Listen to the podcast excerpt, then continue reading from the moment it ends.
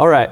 So, last week, one of the main points that we had was about the title that Jude addressed these folks with in his prayer. If you recall, he called them beloved in God. And that's how he starts out this second chunk of the letter. Beloved. So we see that it's not just something that is true about God's affection towards these saints, it's also true about the way that Jude addresses them. This shows us Jude's tone of his address to follow. Um, and it shows and displays his affection for the recipients of the letter. These people are not only loved by God, but they're also loved by Jude. And this is characteristic of the way that we ought to view one another. When we embrace that we are called beloved in God, it should affect the way that we view one another. We should show each other the same love that God has shown us. Jude continues in this verse 3. He says, Although I was very eager to write to you about our common salvation, I found it necessary to write appealing to you to contend for the faith that was once for all delivered to the saints. So Jude pretty clearly had a different topic in mind um, whenever he conceived of writing this letter to these people. Um, but he decided that it was better to write the saints an exhortation to fight for their faith. And we know that this text is inspired by God as it's in our Holy Scriptures. And therefore, we can deduce that the Spirit was influencing Jude's thought about what he was to write, how he was to write it, um, and the words that ultimately ended up in our Bibles. The Spirit informed Jude about what kind of address was needed for these saints. And he tells us why he made this shift in, in subject change in verse 4. He says, For certain people have crept in unnoticed who long ago were designated for this condemnation, ungodly people who pervert the grace of our God into sensuality and deny our only Master and Lord, Jesus Christ. So, who are these certain people? The fact that they crept in tells us that they at one time were accepted into the church body. Matthew Henry says that they, quote, glide in like serpents. These are folks that are on the inside. And yet, Jude tells us that God designated them for condemnation, which means damnation. John Gill says, For reprobation is of the same date with the election if, there, if one is from eternity, the other must be too, since there cannot be one without the other. If some were chosen before the foundation of the world, others must be left or passed by as early. And if some were appointed unto salvation from the beginning, others must be foreordained to condemnation from the beginning also. So, simply put, if God elected some from the beginning, he also predestined others for condemnation. And this is what Jude teaches. This is a harsh reality for us to reckon with that there would be some that are set aside for wrath, for destruction, for damnation. But this is the central point of what Jude is saying here about these people. Does Jude, this, is, this gets into the, the certain people thing. Does Jude know exactly who is destined for damnation? Well, he can have a pretty good idea of it based on their actions, right? So as we continue on, we need to keep in mind that your actions are, are revealing what's in your heart. Your, as Doug Wilson puts it, your theology comes out of your fingertips. You don't blaspheme God and love Him on the inside. And so note that Jude doesn't name these people. He doesn't say, oh, well, it was, you know, David, it was Andrew, it was, it was this person, it was that person. No. Why? The verbiage here is one that sparks examination, both internally and externally. Am I one of these? And if not, who is? Jude bids you to find out and to fight against their schemes. Now, it should be mentioned as a caution that not every church is necessarily going to struggle with such false teachers being within their midst. However, you should often be examining the things that you're being taught. You should examine them every time you're taught something. Um, and this doesn't just go for the church, this goes for anything that we're being taught. We should hold it up against the light of the Holy Scriptures and examine its truthfulness. So when we exercise this sort of discernment, um, we have to act on it. Acting on this discernment is a necessary consequence of this passage. You must fight when there are false teachers among you, Jude says. All the rules about bringing charges against someone should be observed here. And so I'm going to quickly go through a few passages of, passages of Scripture that can inform us on how such charges could be brought up. Christ says in Matthew 18, verses 15 through 20, If your brother sins against you, go and tell him his fault, between you and him alone. If he listens to you, you've gained your brother. But if he does not listen, take one or two others along with you that every charge may be, established by the evidence of two or three witnesses. If he refuses to listen to them, tell it to the church. And if he refuses to listen even to the church, let him be to you as a Gentile and a tax collector. Truly I say to you, whatever you bind on earth shall be bound in heaven, and whatever you loose on earth shall be loosed in heaven. Again, I say to you, if two of you agree about anything on earth, anything they ask, it will be done for them by my Father in heaven. Where two or three are gathered in my name, there I am among them. What Christ is quoting in this passage is Deuteronomy 19:15, where it says, "A single witness shall not suffice against a person for any crime or for any wrong in connection with any offense that he has committed. Only on the evidence of two or three witnesses shall a charge be established." And this is the same ethic that we see applied in 1 Timothy chapter 5, verses 19 through 21, concerning charges against elders. Paul says, Do not admit a charge against an elder except on the evidence of two or three witnesses. As for those who persist in sin, rebuke them in the presence of all, so that they may rest, so the rest may stand in fear. In the presence of God and of Christ Jesus and of the elect angels, I charge you to keep these rules without prejudging, doing nothing from partiality. And so what is it going to look like practically?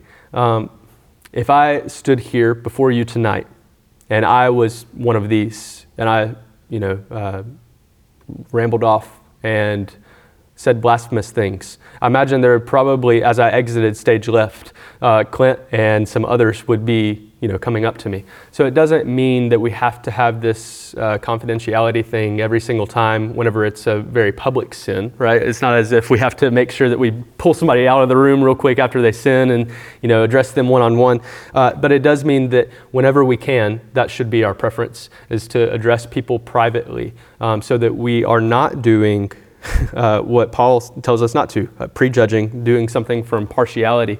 We need to be measured in the way that we bring charges against one another, and we need to uh, evaluate all the evidence that is present. And you can't do that whenever you have like a mob mentality, right? And so that's what's being fought against here is um, going behind someone's back, rallying up a, a crowd, choosing sides, that kind of thing. The way that we deal with sin is like Christians deal with sin. We go to our brothers. These people, if they are in the church, if these false teachers are in the church, at one time they were admitted into the church. They received a baptism. They sit at the table with their brothers. And so we cannot just all of a sudden decide that we are the all righteous judge and the arbiter of what is just and decide that someone is a false teacher. Um, now, if they are teaching false things, you know, we must confront them in that. But we cannot decide that in and of ourselves. Um, we must evaluate the evidence. We must bring it before them, give them an opportunity to repent, um, and then go along as Christ would exhort us, as well as the law would exhort us, um, and especially when it's an elder. Um, as Paul says in 1 Timothy, we need to have two or three witnesses um, to bring these charges. So, false teachers are detestable, but we have to abide by God's law when dealing with them. I've asserted a few times that these people, the certain people, are false teachers. And I want to explain a little bit more why. If you're reading in the ESV, you'll notice that the section heading here is titled Judgment on False Teachers. Um, and even though that phrase isn't found in our text this evening, that's what the ESV titles it. And the ESV does this uh, because our text describes ones who teach heresy.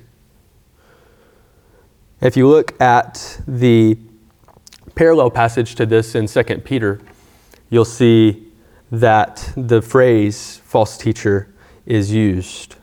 2 Peter is really a sister book to Jude. Um, they contain many of the same uh, sayings, the same content, um, and the same structure. Um, scholars debate on which one came first, but ultimately we don't know for sure which one came first. And we don't know, uh, some scholars would go on to tell you that one copied the other.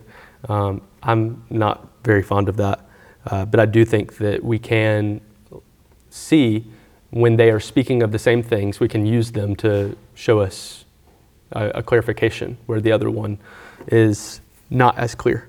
So, in the verses that mirror uh, verse 4 of Jude, which would be 2 Peter 2, verses 1 through 3, Peter writes, But false prophets also arose among the people, just as there will be false teachers among you, who will secretly bring in destructive heresies, even denying the master who bought them bringing upon themselves swift destruction, and many will follow their sensuality.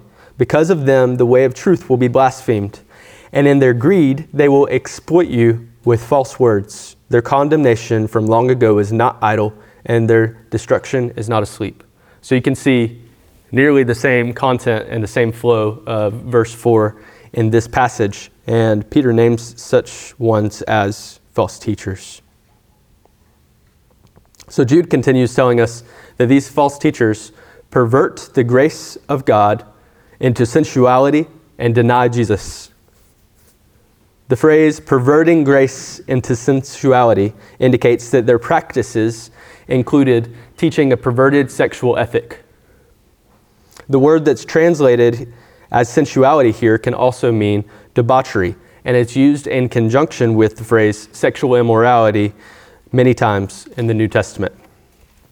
Many commentators agree that this perversion meant that the people were being encouraged, likely in the name of Christian liberty, to participate in sexual sin. Does this sound familiar?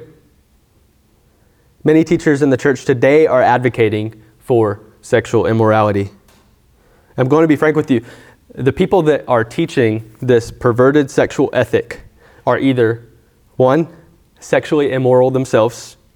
Two, they're ignorant fools who ought not to teach. Or three, they are being intentionally anti Christian. Or they could be some mix of all three. Regardless, they should be marked and avoided.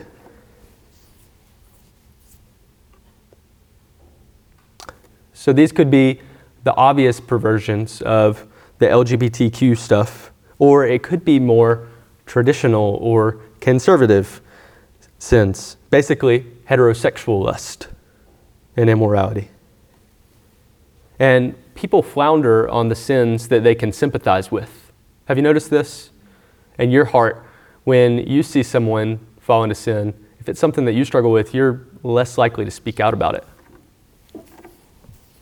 Someone who couldn't imagine endorsing trans ideology might make light of the sin of pornography use many pastors turn a blind eye to cohabitation between unmarried couples. Some condone masturbation. Many do not call out sexual sin between couples because and because this is never addressed, couples feel justified continuing in their sin because it doesn't go all the way. I'm going to explain something here. These sins to us may seem less weighty than that LGBTQ stuff. And that's because heterosexual sins are often a perversion of a natural thing, whereas LGBTQ is completely unnatural. So it's not sinful for a man to have desire for his wife, but it would be sinful for a man to have desire for a woman who is not his wife, whereas it is always sinful for a man to have desire for a man. But these heterosexual sins are more likely to be present in our circles. They should be called out, condemned as sinful, and repented of. To those who ignore, condone, or encourage these sins in the name of Christian liberty, they are, as Jude says, perverting the grace of God into sensuality. Jude says that these false teachers deny Jesus Christ. How do they do that? They do so by rejecting Christ's teachings and setting their opinions and falsehoods above Scripture. Verses 5 through 7 will be our next section. I'll quickly reread that. Now, I want to remind you, although you once fully knew it, that Jesus, who saved people out of the land of Egypt, afterward destroyed those who did not believe.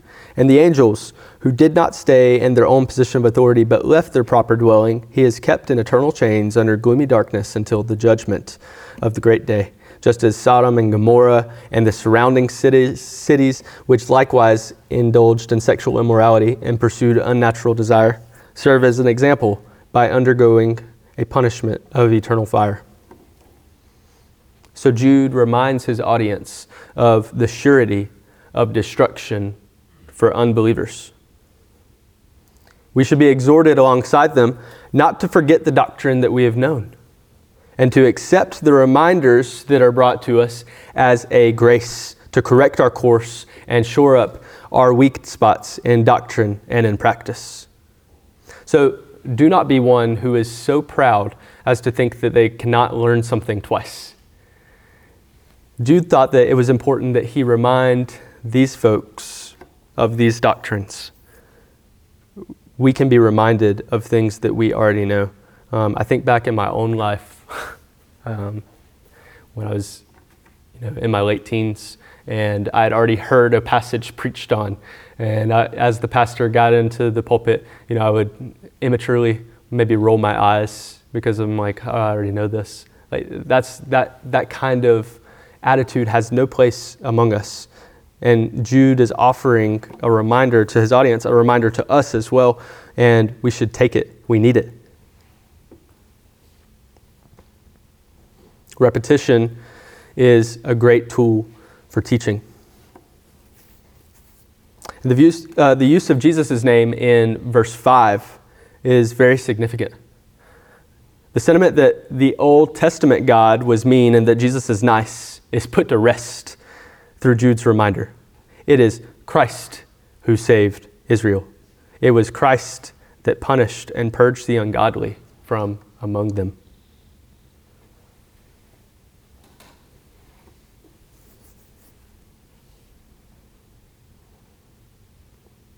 We see here that condemnation was also brought on the angels when they sinned, as they were cast into hell, as 2 Peter 2 4 says. And in verse 7, we see a third example of God's judgment being brought on Sodom and Gomorrah, which were known for their homosexual lust and subsequent destruction when God rained down sulfur and fire on them. The sin of homosexuality is named in our text in verse 7 when Jude says that they, quote, indulged in sexual immorality and pursued unnatural desire. So while the ESV translation is great and it gets at the idea of what's going on here, a more literal translation would be the NASB, which reads that they went after strange flesh. Um, the NASB also contains a note that says that this could be read as different or other flesh. And so basically, these men were going after other men. John Gill's helpful on this point. He says, quote, and going after strange flesh or other flesh, meaning not other women besides their own wives, but men, and designs that detestable and unnatural sin, which from these people is called sodomy to this day and which is an exceedingly great sin, contrary to the light of nature and law of God, dishonorable to human nature and scandalous to a nation and people, and commonly prevails, prevails where idolatry and infidelity do, as among the Catholics and Muslims, and arose from the idleness and fullness of bread in Sodom, and was committed in the sight of God with great impudence. Uh, their punishment follows. Impudence, I'm sorry. So, as Gill points out here, idolatry and sodomy go hand in hand. Cultures that forsake God will end up engaging in sodomy. And people who engage in sodomy have forsaken God. Do you guys see that connection? This is going back to Romans 1, how we opened up our ministry here. These people were so disillusioned. They were in so much rebellion to God that they, they wanted themselves to be God. And so they pursued the closest thing to themselves that they could have, right? Men pursuing men, women pursuing women. When you make yourself a God, when, when you engage in idolatry in this manner, in this fashion, this is the result. And condemnation is the result of engaging in that. So, in this section, Jude tells us that if we are like the unbelieving Israelites, we can know that death and destruction are coming. If we are like the angels who rebelled against their Creator, we will be cast into hell. And if we engage in sexual perversions such as homosexuality, we can be sure that our end is being burned by God's wrath forever. This is a warning, and as such, it's granted that those who repent will be saved. And that's good news because these sins are listed in a bunch of other sins in, in Scripture where it says, uh, it, it, describes the sins that we've partaken in. It says, as such were some of you. Right? So Hear me clearly. What Jude is saying is not that someone who's engaged in homosexual activity can never be saved, but that that activity is antichrist. And the activity of forgetting the God who saved you out of slavery is antichrist. And the activity of rebelling against your creator and the hierarchy that he's made you to serve in is antichrist. Does that make sense? We can repent we must repent if we are engaging in these things. That is the call of the gospel. You have sinned. Now go and sin no more. Turn, repent, confess with your mouth, believe in your heart that Jesus is Lord, and you'll be saved.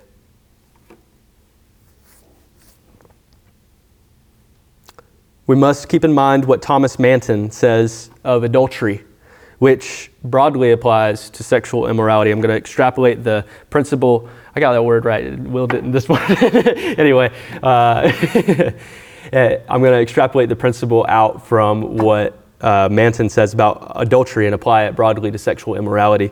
Uh, it is sin. He's talking about adultery here. Adultery is a sin that is usually linked with impenitence. It wears out remorse and every spark of a good conscience.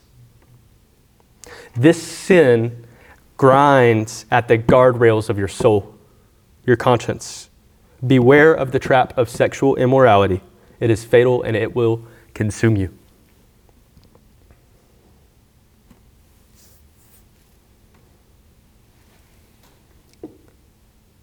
Just as a, a note before we continue on, I want to be clear that the, the emphasis on the, the sexual immorality is coming out of the way that Jude describes these teachings as being sensual.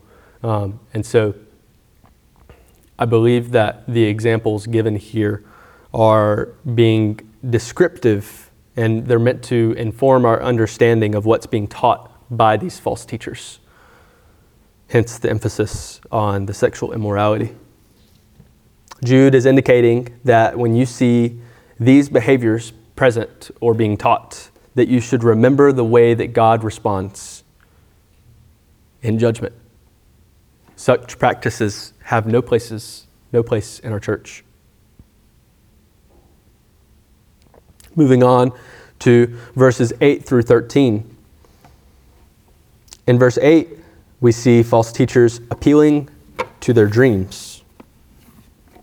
And this is nothing new as the Lord teaches us in Jeremiah chapter 23, verse 25.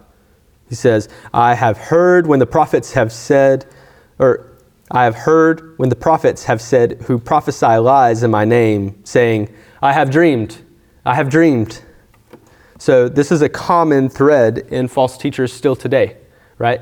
They appeal to a personal, special revelation from God to justify their contradictions of His Word.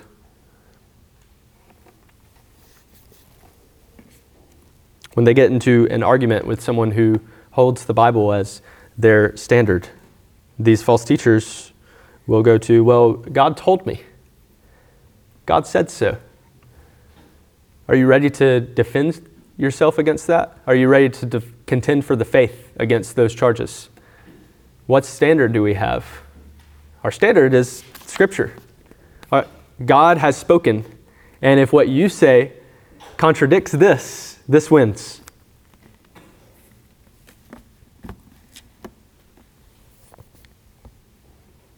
So we see in verse 8 not only are they relying on their dreams, they also defile the flesh. And this is another reference to their aforementioned sexual perversions. We're told as well that they reject authority and blaspheme the glorious ones. And it's obvious that they reject God's authority because they do what he calls abominable and teach others to do it well as well. We know from our observation of the world around us, though, that one who is named among us, one who's in our churches, doesn't usually just hit a wall and start blaspheming God and rejecting God all of the sudden, right? This is a slow burn, it's a progression. And I believe that we can see this even from what Clint taught us last week in, in Psalm 1. You have these three stages, really, of uh, what's going on. First, you walk in the way or the counsel of the wicked, then stand in the way of sinners, and then sit in the seat of scoffers. And I think that this is why it's so important that we take piety seriously, even in the seemingly small instances.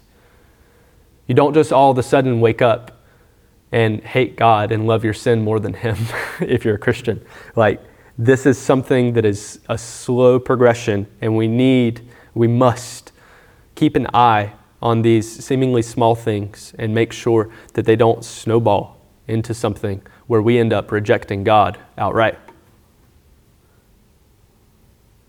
Where we end up rejecting God in, in a very public way, maybe I should say. So, these glorious ones that are spoken of here, they blaspheme the glorious ones, the false teachers do. Who, who are the glorious ones? Well, pretty clearly seem to be angels. I think one of the other translations says celestial beings or celestial rulers. Um,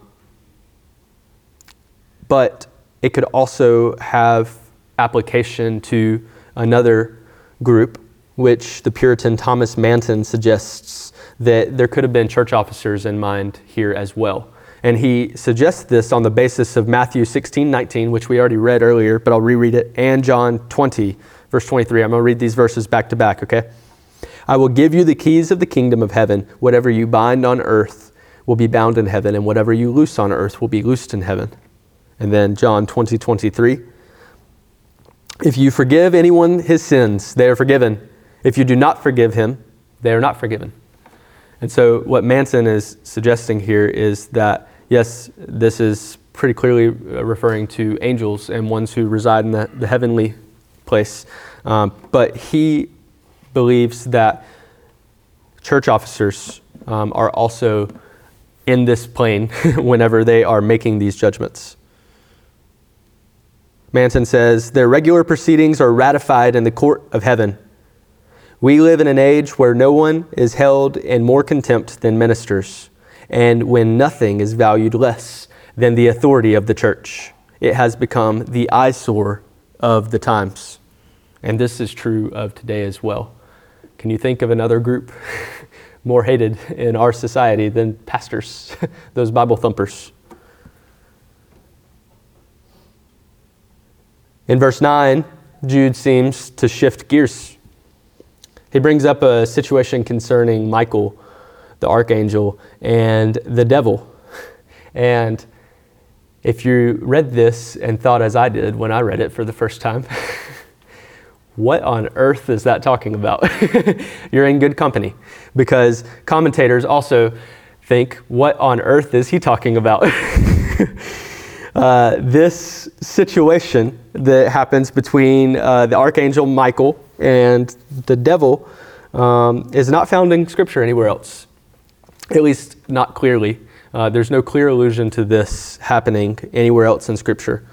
Um, and many commentators agree that this could have been a Jewish tradition that was held and passed down verbally that Jude knew of. And others suggest that, and I'm less uh, fond of this, but others suggest that it could have been in an apocryphal writing. Um, I don't see any evidence for that um, in, in my study of it. But wherever it came from, I agree with Matthew Poole, who points out that we now know that it's true because it's in Scripture, right? Now, I'm not saying uh, that the events uh, could not be interpreted in some kind of you know, narrative fashion or allegorical sense or anything like that. Um, I think we would have to have a little bit more information about the situation to make a final judgment on it. But I do know that Jude records it here and it has some meaning for us. So, what is that meaning that we can extrapolate out of this situation? we see that Michael, who is one of the highest ranking angels from our conception of it, uh, did not pronounce, quote, blasphemous judgment, or as, the, as some other translations say, slanderous accusation against the devil. So, the principle that we can draw out here is that even when we are dealing with our enemies, even our enemies that rank far below us, as was the case in this situation, we ought to let holiness be the guide of our conduct and speech. When we are bringing uh, a, a uh, judgment against someone, we may not just make up something to make it seem worse. And what Michael the archangel does is defer to God's authority. He says, uh, The Lord rebuke you, right? So, as it applies to this passage in particular, and the context surrounding it of false teachers. If someone is teaching something that's blatantly false, what we cannot con- condemn them of is that, you know, they've always believed this, and what else do they believe, and all of these things. We can't just get into our head about what the truth of the matter is without knowing what's going on. We can sure bring up the events that are before us if you hear someone teach something that's false, you can bring that up. But what you may not do is take it any farther than that in a, in a slanderous accusation.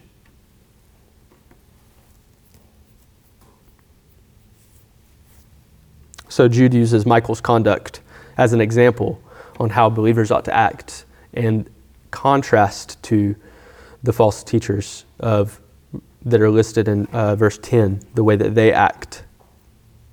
So this conduct of Michael is supposed to be contrasting the actions of the false teachers in verse 10. Jude says there, But these people blaspheme all that they do not understand, and they are destroyed by all that they, like unreasoning animals, understand instinctively. So, in short, these people don't understand the truth. They lie about and misrepresent our God, and all the while they are guided by animalistic instincts their natures are evil, and they act in accordance with this nature. And they do so without any reason or morality guiding them. In verse 11, Jude makes it clear by mentioning Cain, Balaam, and Korah, um, all three figures from the Old Testament, that these false teachers desire to thwart God and those who God has put in a place of power for money and power for themselves. You'll remember Cain's jealousy. You'll remember Balaam's uh, pursuit of basically blood money. You'll remember Korah rising up with his company and dying because of his jealousy and his desire to be covetousness and seek his own greed. So, for the sake of time tonight, We're going to pick up the pace on verses 12 and 13, where we see all of these um, sayings, and I'll break them down for us quickly. So, first we see hidden reefs at your love feast, meaning that these are blemishes to the church's purity. Continues, as they feast with you without fear. And this means they don't have any concern for the judgment that is coming to them. This could also have application to those that are partaking in the Lord's Supper in an unworthy manner.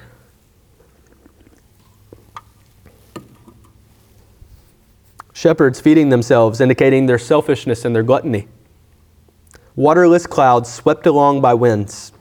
This is pretty clearly an allusion to Proverbs uh, chapter 25, verse 14, which reads Like clouds and wind without rain is a man who boasts of a gift he does not give.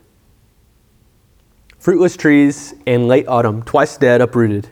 Jesus says in Matthew 15, 13, Every plant that my heavenly Father has not planted will be rooted up. So these are apostates. Wild waves of the sea casting up the foam of their own shame. Thomas Manton says on this uh, phrase that they are like, quote, waves that seem to mount up to heaven and promise a great deal as if they would swallow the earth, but being dashed against a rock, all their raging and swelling turned into a little foam and froth. The raging sea throws up dirt and scum. Wandering stars for whom the gloom of utter darkness has been reserved forever. So, like shooting stars, these teachers appear to give off a dazzling light, and then they promptly die off and become nothing.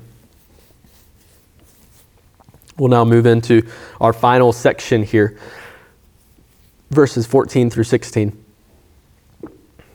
So we see here in 14, it was also about these that Enoch, the seventh from Adam, prophesied, saying, Behold, the Lord comes with ten thousands of his holy ones so Jude uses a prophecy of Enoch uh, to make his point here. And he denotes that this is the seventh from Adam to distinguish this Enoch from the other Enoch, who was a son of Cain. Let's read the rest of this in verses 15 and 16.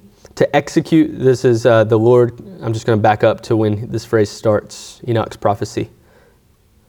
Behold, the Lord comes with ten thousands of his holy ones to execute judgment on all and to convict all the ungodly of all their deeds of ungodliness that they have committed in such an ungodly way, and of all the harsh things that the ungodly sinners have spoken against him. Did you know that they were ungodly? he says that, what, four or five times here?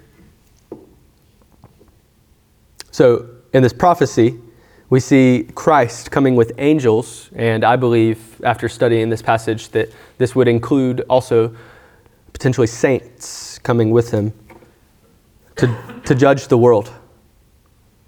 Jude carefully crafts his argument for judgment in this epistle. Jude says, These are people that are destined for condemnation. You've seen judgment on such people in the past and the Israelites who died in the wilderness, and the angels who rebelled, and in Sodom and Gomorrah, and Cain, and Balaam, and Korah. And now he says, Yet there remains judgment for those who continue in this way. Ultimate judgment. The heading for this section in the New King James Version describes those prophesied of as apostates who are depraved and doomed. We see in verse 16 that these are grumblers and malcontents, or grumblers and complainers, as the New King James Version puts it. Meaning, they complain under their breath and they complain in secret with others, as well as complaining outwardly and loudly. And as we consider the traits of these false teachers that are listed for us here, we should absolutely be using this list to kind of get a better conception of what a false teacher is going to look like if we see one of these guys out in the wild. But we should also be using this list to examine our own lives. Are we living as one of these ungodly people? Let it be far from us to be known as complainers, we should joyfully take the portion that the Lord gives us. And if we see an issue, it should be our impulse to labor to fix it, not to leverage it to stir up divisions within the church and gain support of others um, against the party that's at fault. We ought to address one another privately as the Lord taught us, not shout each other's error from the rooftops in order to put another person down. Have you thought about this? When, when you find fault with your brother, what is your, false, your first impulse? Is it to throw it in his face, or is it to seek to restore fellowship with him?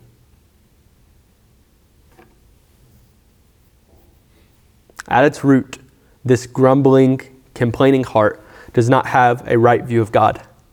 It is God who ordains everything that comes to pass, and he does so, as Romans 8:28 teaches us, for the good of those who love him. And furthermore, the things that these false teachers desire bring no satisfaction. They have no reason to anticipate contentment.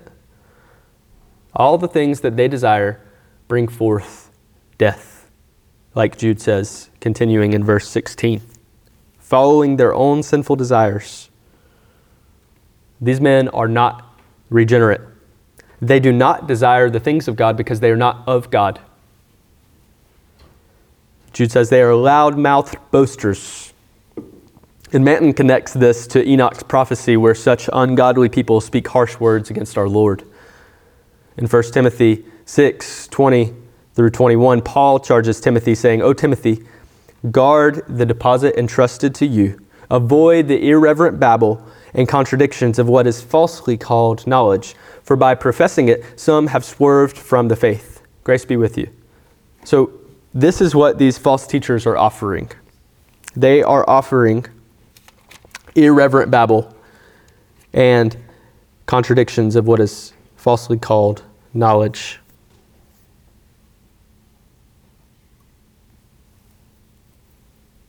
And this is what we see in their loud mouthed boasting, is that they are offering this irreverent babble and contradictions of what is falsely called knowledge. So we need to learn to recognize this self congratulatory speech and let it go in one ear and out the other. You guys certainly hear this speech on a daily basis if you're on this campus. Um, people are talking to talk and calling things true when they reject even the notion that something could be categorized as true. The loudmouthed boaster does not care about the validity of his claims because he has made himself his own God. He doesn't need to prove it. And lastly, we see here that they are showing favoritism to gain advantage. Do you, Christian, desire to be one who shows favoritism or partiality? I hope the answer is no. I trust that it is. So you should recognize that whenever other people show this to you, it's not a good thing. Now, there's nothing wrong with having a closer relationship with someone than another person, um, but favoritism often carries with it the weight of manipulation. Those who show partiality may very well be trying to use you.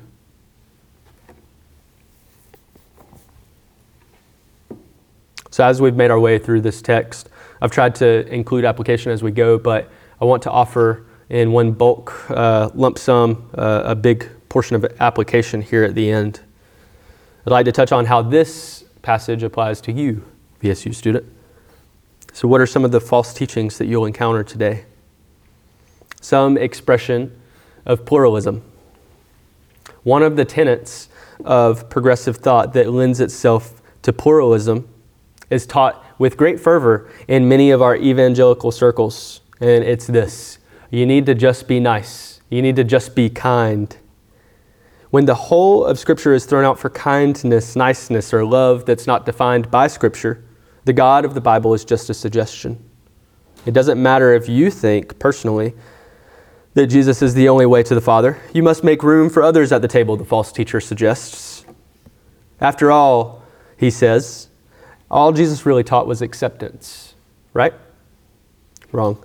Jesus came teaching things that radically divide. The things that Christ taught made a clear distinction between the light and those who love the light, and the darkness and those who love darkness.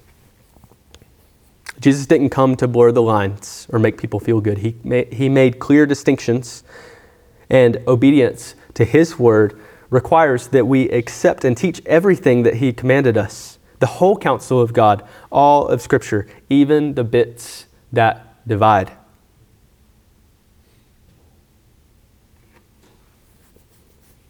Be skeptical of those who teach this pluralism or those who get their funding from people whose stated goal is pluralism. Recently, uh, example of this, a group of evangelical leaders, David French, Russell Moore, and Curtis Chang, have launched a new political study that's being sent into churches and Christian colleges, and their funding comes from an organization called New Pluralists. Sounds like a weird thing for uh, backer for a Christian Bible study, doesn't it?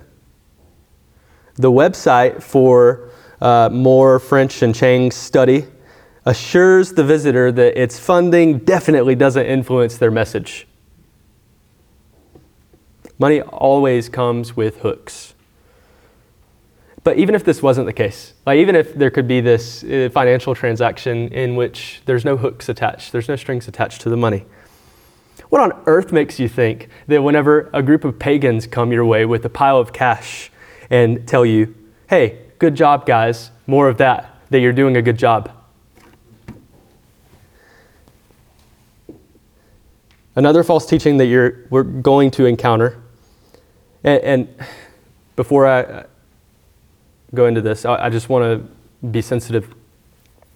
I understand that uh, the way that this word is used today has a plethora of meanings. Um, and I don't want to imply that every definition under the sun for this word is what I'm against, but I'm going to state what it is. And so take that as the definition here, okay?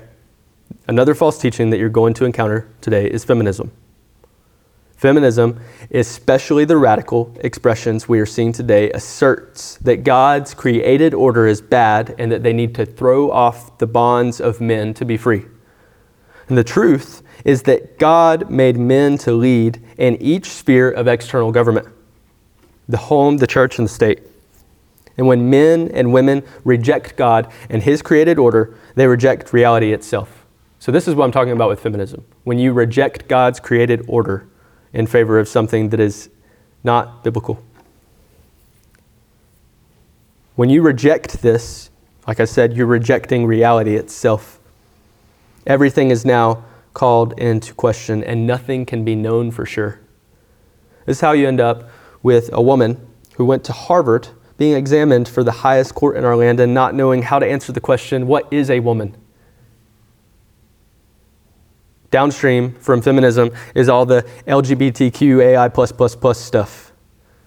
Folks, if God was wrong about gender roles broadly, how do we have any confidence that he was right about marriage or gender identity? This teaching is debased. God is true, and the people that peddle this teaching are liars.